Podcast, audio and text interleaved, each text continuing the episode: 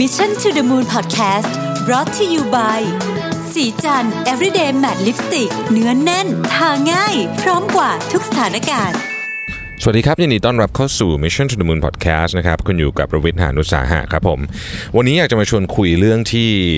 เราอาจจะไม่ค่อยได้คุยกันบ่อยเท่าไหร่นะฮะก็คือเรื่องของความมั่งคั่งนะครับ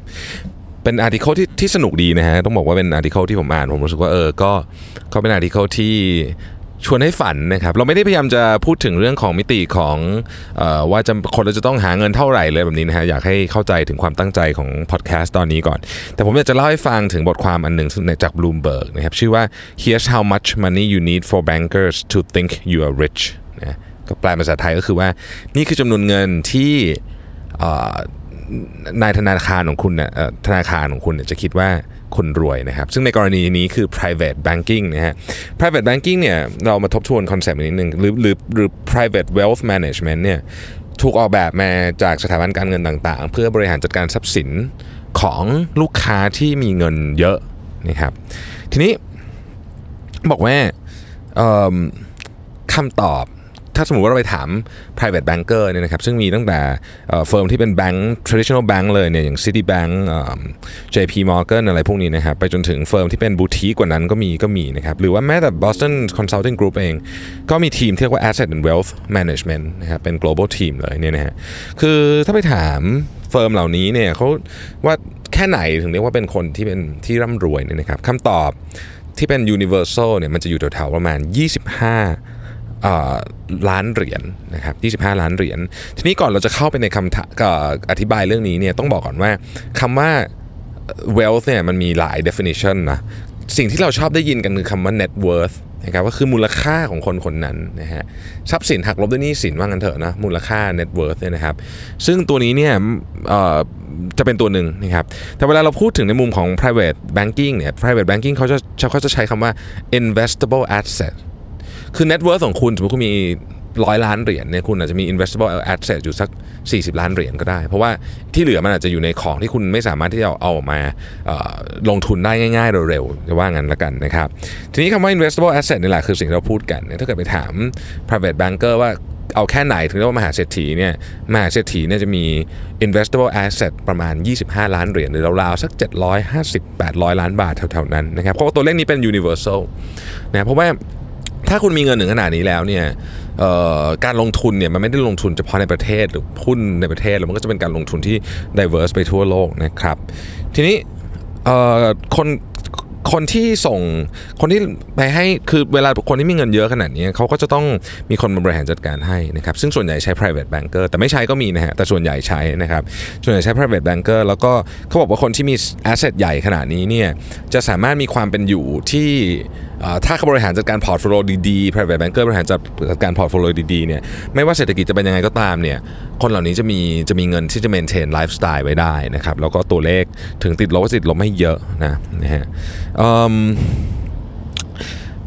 แล้วมันมีมันมีคลาสไหมอ่านะครับมีคลาสของลูกค้าไหมเขาบอกว่าถ้า 25 ล้านเหรียญเนี่ยเอิ่มเป็นเราจะเรียกว่าเป็น economy class เป็นจุดเริ่มต้นของของ private banker นะครับ100 ล้านเหรียญเนี่ยจะเป็น business class นะ first class คือ 200 ล้านเหรียญนะครับ ถ้าเป็นแบบอันนี้คือเขาเทียบกับเครื่องบินนะถ้าเป็นแบบ private jet class คือคือแบบขึ้นเครื่องบินส่วนตัวเนี่ยก็คือ 1,000 ล้านเหรียญขึ้นไปนะครับอันนี้ก็จะเป็นที่เขาแบ่งกันนะทีนี้ก็ต้องถามว่าตอนนี้เนี่ยถ้าพูดถึงในแง่ของ millionaire นะ มีอยู่ที่ไหนบ้างที่เยอะนะครับอันดับหนึ่งเลยเนี่ยคือคำว่า millionaire เนี่ย definition ก็คือ1เอ่อ1ล้านเหรียญนะ million ก็คือ one million one million แต่เขาบอกว่า millionaire ส่วนใหญ่ก็คือเกินมีเกิน 1 ล้านกันเท่านั้นนะหนึ่งล้านเหรียญ in investable asset นะครับที่อเมริกาเนี่ยมี 7.1 ล้านคนนะฮะเมืองจีน 2.1 ล้านคนนะครับญี่ปุ่น 1.2 ล้านคน อังกฤษ 800 ล้านคนแคนาดา 480,000 คนเออขอโทษอังกฤษไม่ใช่ 800ล้าน800,000 คนนะครับแคนาดา 480,000 คน ทีนี้ต้องบอกว่าตัวเลขนี้นี่เป็นตัวเลขปี 2017 นะครับปัจจุบันนี้เมืองจีนประเทศจีนเนี่ยก็มีมหาเศรษฐีนะครับเศรษฐีเนี่ยเพิ่มขึ้นอีกจากตัวเลขนี้นี่คือตัวเลขจาก Boston Consulting Group นะครับเขาสำรวจปี 2017 นะครับทีนี้เขาก็ไปถามคนหนึ่งซึ่งเป็น global head ของ City Private Banking นะครับ ชื่อ Peter Sharrington Peter Sharrington เนี่ยเป็นเป็นคนที่อยู่มากับ City แบบ 20 กว่าปีนะครับบอกว่าในปี 1994 เนี่ยย้อนหลังไป 25 ปีที่แล้วเนี่ยนะครับ คนที่มีสัก3ล้านเหรียญเนี่ยเราเรียกว่า ultra high net worth ละนะฮะ แต่ปัจจุบันนี้เนี่ยคุณต้องมี 25 ล้านเหรียญเนี่ยเราถึงจะเรียกว่า ultra ultra high net worth อันนี้ขอเน้นอีกครั้งหนึ่งว่าอันนี้คือ investable asset นะไม่ใช่ไม่ใช่ net worth นะครับ investable asset จะน้อยกว่า net worth โดยส่วนใหญ่นะครับ เกือบทุกคนแหละจะน้อยกว่านะฮะทีนี้ก็ต้องบอกว่าเขาก็ขึ้นคือวิธีการบริหารจัดการลูกค้านะครับ มันก็แตกต่างกันยกตัวอย่างเช่น ถ้าเกิดว่าคุณคุณมีเอ่อ คุณเป็นคู่แต่งงาน แล้วคุณมีไอ้พวกเอสเตททั้งหลายนะบ้านที่ดินอะไรอย่างเงี้ย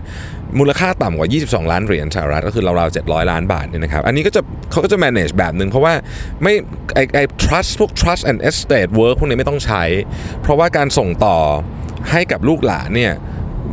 ไม่ได้กลัวภาษีมรดกมากในเคสนี้ภาษีมรดกก็จะไม่เยอะนะครับแต่ถ้าเกิดว่าเป็นเป็นมีเยอะกว่านั้นมี estate เป็นร้อยล้านเหรียญมีอะไรอย่างนี้เนี่ยก็จะต้องเริ่มใช้ trust เข้ามา manage ต้องมี estate work นะครับมาบริหาร cash flow นะฮะมาดูพวกบริหารจัดการทรัพย์สินอย่างเช่นบางคนมีเรือบางคนมีเครื่องบินอะไรอย่างเงี้ยนะครับแล้วก็บางทีมีการยืมเพื่อต่อยอดนะฮะโดยใช้ art ก็คือคอลเลกชันของงานศิลปะเนี่ยหรือว่า investment portfolio อื่นในการค้ำประกันก็มีอะไรแบบนี้นะฮะก็คือมันมันก็จะมี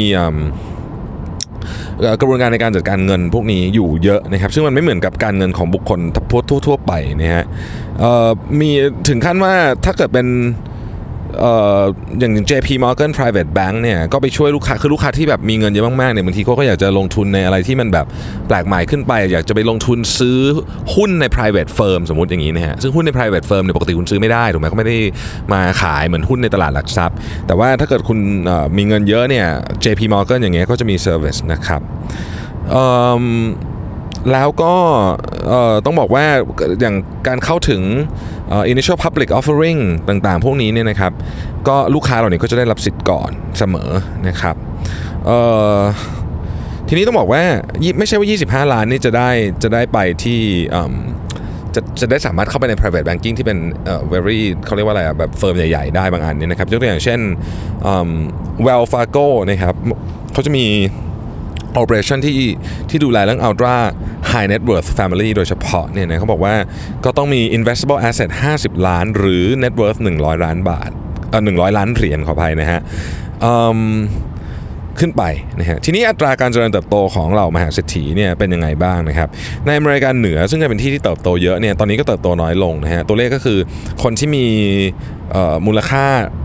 net worth จาก1ถึง20 ล้านเหรียญเนี่ยเติบโตปีประมาณสัก7%นะครับแล้วก็ 20ถึง100 ล้านเหรียญเนี่ยเติบโตประมาณสัก8%นะ8.5 ประมาณนี้นะครับแล้วก็หนึ่งเกิน100ล้านเหรียญเข้าไปเติบโต 8%แต่ว่าในเอเชียแปซิฟิกเนี่ยนี่น่าสนใจเพราะว่าเติบโตเยอะหมดเลยทุก sector นะฮะ1ถึง20 ล้านเหรียญเนี่ยเติบโตประมาณ10 11%นะครับเอ่อ20ถึง100ล้านเหรียญเนี่ยเติบโต 14%นะครับในขณะที่มากกว่า100ล้านเหรียญเนี่ยเติบโต 15%นี่คือ year on year นะนะฮะและการคาดการณ์ก็ส่วนใหญ่ก็มาจากประเทศจีนเยอะนะครับทีนี้ธุรกิจตอนนี้มันก็แข่งขันกันสูงเนาะ private banking เองเขาก็มี service ต่างๆ ที่เขาไม่เคยทำมาค่อนข้างเยอะเหมือนกัน ยกตัวอย่างเช่นการทำพวก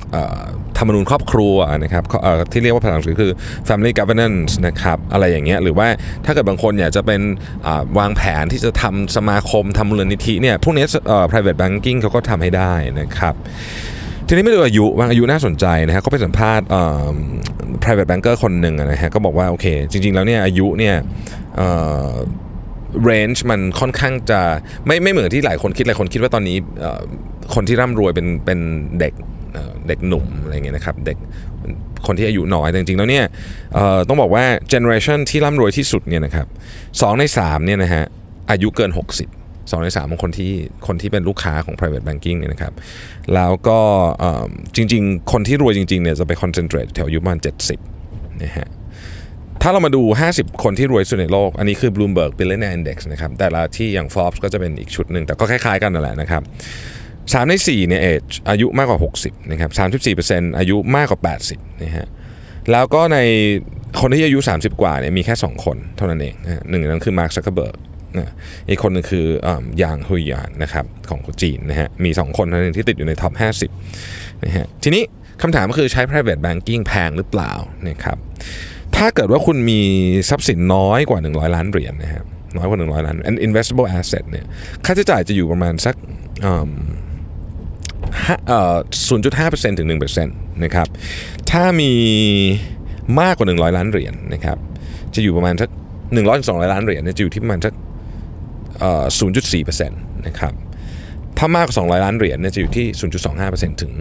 0.3%ประมาณนี้นะครับแต่ถ้าเกิดว่าคุณเป็นคนที่แบบเยอะแบบเงินเยอะจริงๆนะฮะมันก็จะมี service อีกอันหนึ่งที่บอกว่าโอเค ทำให้คุณคนเดียวเลย ก็คือเป็นเป็นเหมือนกับเป็น fam single เขาเรียก single family office นะครับเป็นบริษัทเป็น investment arm ของของตัวเองนะฮะซึ่งอันนี้ก็จะจะจะจะต้องมีสักประมาณ1 billion ขึ้นไปก็จะเริ่มมีคนทำนะฮะหรือบางทีก็ pool resource กันเป็น multi family office ก็ได้นะครับอาจจะมีคนละ 500 อะไรแบบนี้นะครับทั้งหมดที่พูดนี่เป็นตัวเลขเป็นเหรียญสหรัฐทั้งสิ้นนะฮะ ลูกค้าส่วนใหญ่เนี่ยต้องบอกว่าลูกค้าของ private ที่เป็นที่ใช้ private banking ระดับนี้เนี่ยนะครับไม่ไม่ได้ไม่ได้ใช้ไม่แค่บริหารเรื่องเงินอย่างเดียวเท่านั้น แต่ว่ายัง service ชีวิตด้วยนะครับคือ คือคนเหล่านี้เนี่ยมีมีชีวิตที่ซับซ้อนในในเรื่องการเงินตั้งแต่มรดกการแต่งงานนะครับสัญญาต่างๆนะครับพวกนี้จะซับซ้อนแม้เขาจะมีการเซ็นอย่างอย่างแต่งงานอย่างเงี้ยก็อาจจะมีต้องเซ็น prenup นะฮะก่อนแต่งงานว่าเออถ้าหย่ากันทรัพย์สินจะไปไหนอะไรเงี้ยนะฮะเวลา บริหารเรื่องภาษีมรดกนี่ก็เป็นอันหนึ่งบริหารภาษีรายปีก็เป็นอีกอันหนึ่งนะครับที่ที่ service ต่างๆของ private banking เนี่ยจะเข้ามาช่วยได้นะฮะเราสังเกตว่าครอบครัวที่มีทรัพย์สินเยอะๆเนี่ยจะมีคน 2 กลุ่มที่ต้องเขาต้องมีตลอดเลยคือหนึ่งก็คือ private banking นะครับสองก็คือกลุ่มที่เป็น lawyer นะทนายเนี่ยเพราะว่าเขาจะเวลาจะซื้อจะขายอะไรมันก็เป็นเรื่องของข้อกฎหมายทั้งสิ้นนะครับ ทีนี้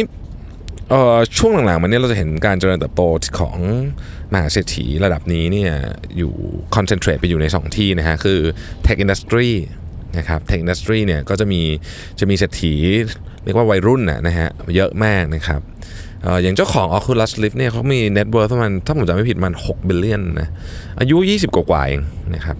เราก็จะเห็นคนเหล่านี้เยอะ แล้วก็อีกที่หนึ่งก็คือจีนนะครับเพราะจีนเนี่ยเศรษฐกิจเติบโตร้อนแรงมา 20 กว่าปี 30 ปีเนี่ยมันก็มีเศรษฐีเกิดขึ้นทุกทุกวงการครับจีนนี่ไม่ใช่เฉพาะสตาร์ทอัพนะฮะคือทุกวงการนะก็จะมีเศรษฐีใหม่เกิดขึ้นนะครับสำหรับเราที่ อาจจะยังไม่ถึงจุดนั้นเนี่ยนะครับเราก็ฟังไว้สนุกสนุกนะก็เป็นเรื่องที่เฮฮาดีผมฟังผมก็เออก็สนุกดีนะฮะเราก็วันหนึ่งเผื่อว่าเรามีโอกาสก็อย่าลืมช่วยเหลือคนอื่นด้วยนะครับ ต้องบอกว่าเออผมเชื่อทุกคนอยากมีเงินเยอะขึ้นทั้งนั้นนะนะใครใครไม่ไม่ค่อยอยากมีใครมีเงินน้อยลงนะแต่ว่าผมคิดว่าสำคัญที่สุดกว่านั้นก็คือว่าเมื่อเรามีแล้วเนี่ยเราต้องช่วยเหลือคนอื่นด้วยนะครับ หวังว่าการเดินทางไปรู้จักกับ private banker วันนี้เนี่ยจะช่วยทำให้เราสนุกสนานอย่างน้อยนะฮะหรือว่ามีไอเดียในการทำอะไรที่มันเจ๋งๆในอนาคตได้ อย่าลืมนะครับ เรามีแล้วก็อย่าลืมแบ่งปันต่อให้คนอื่นด้วย ขอบคุณที่ติดตาม Mission to the Moon นะครับ สวัสดีครับสัสิเพราะความสดใสมีได้ทุกวัน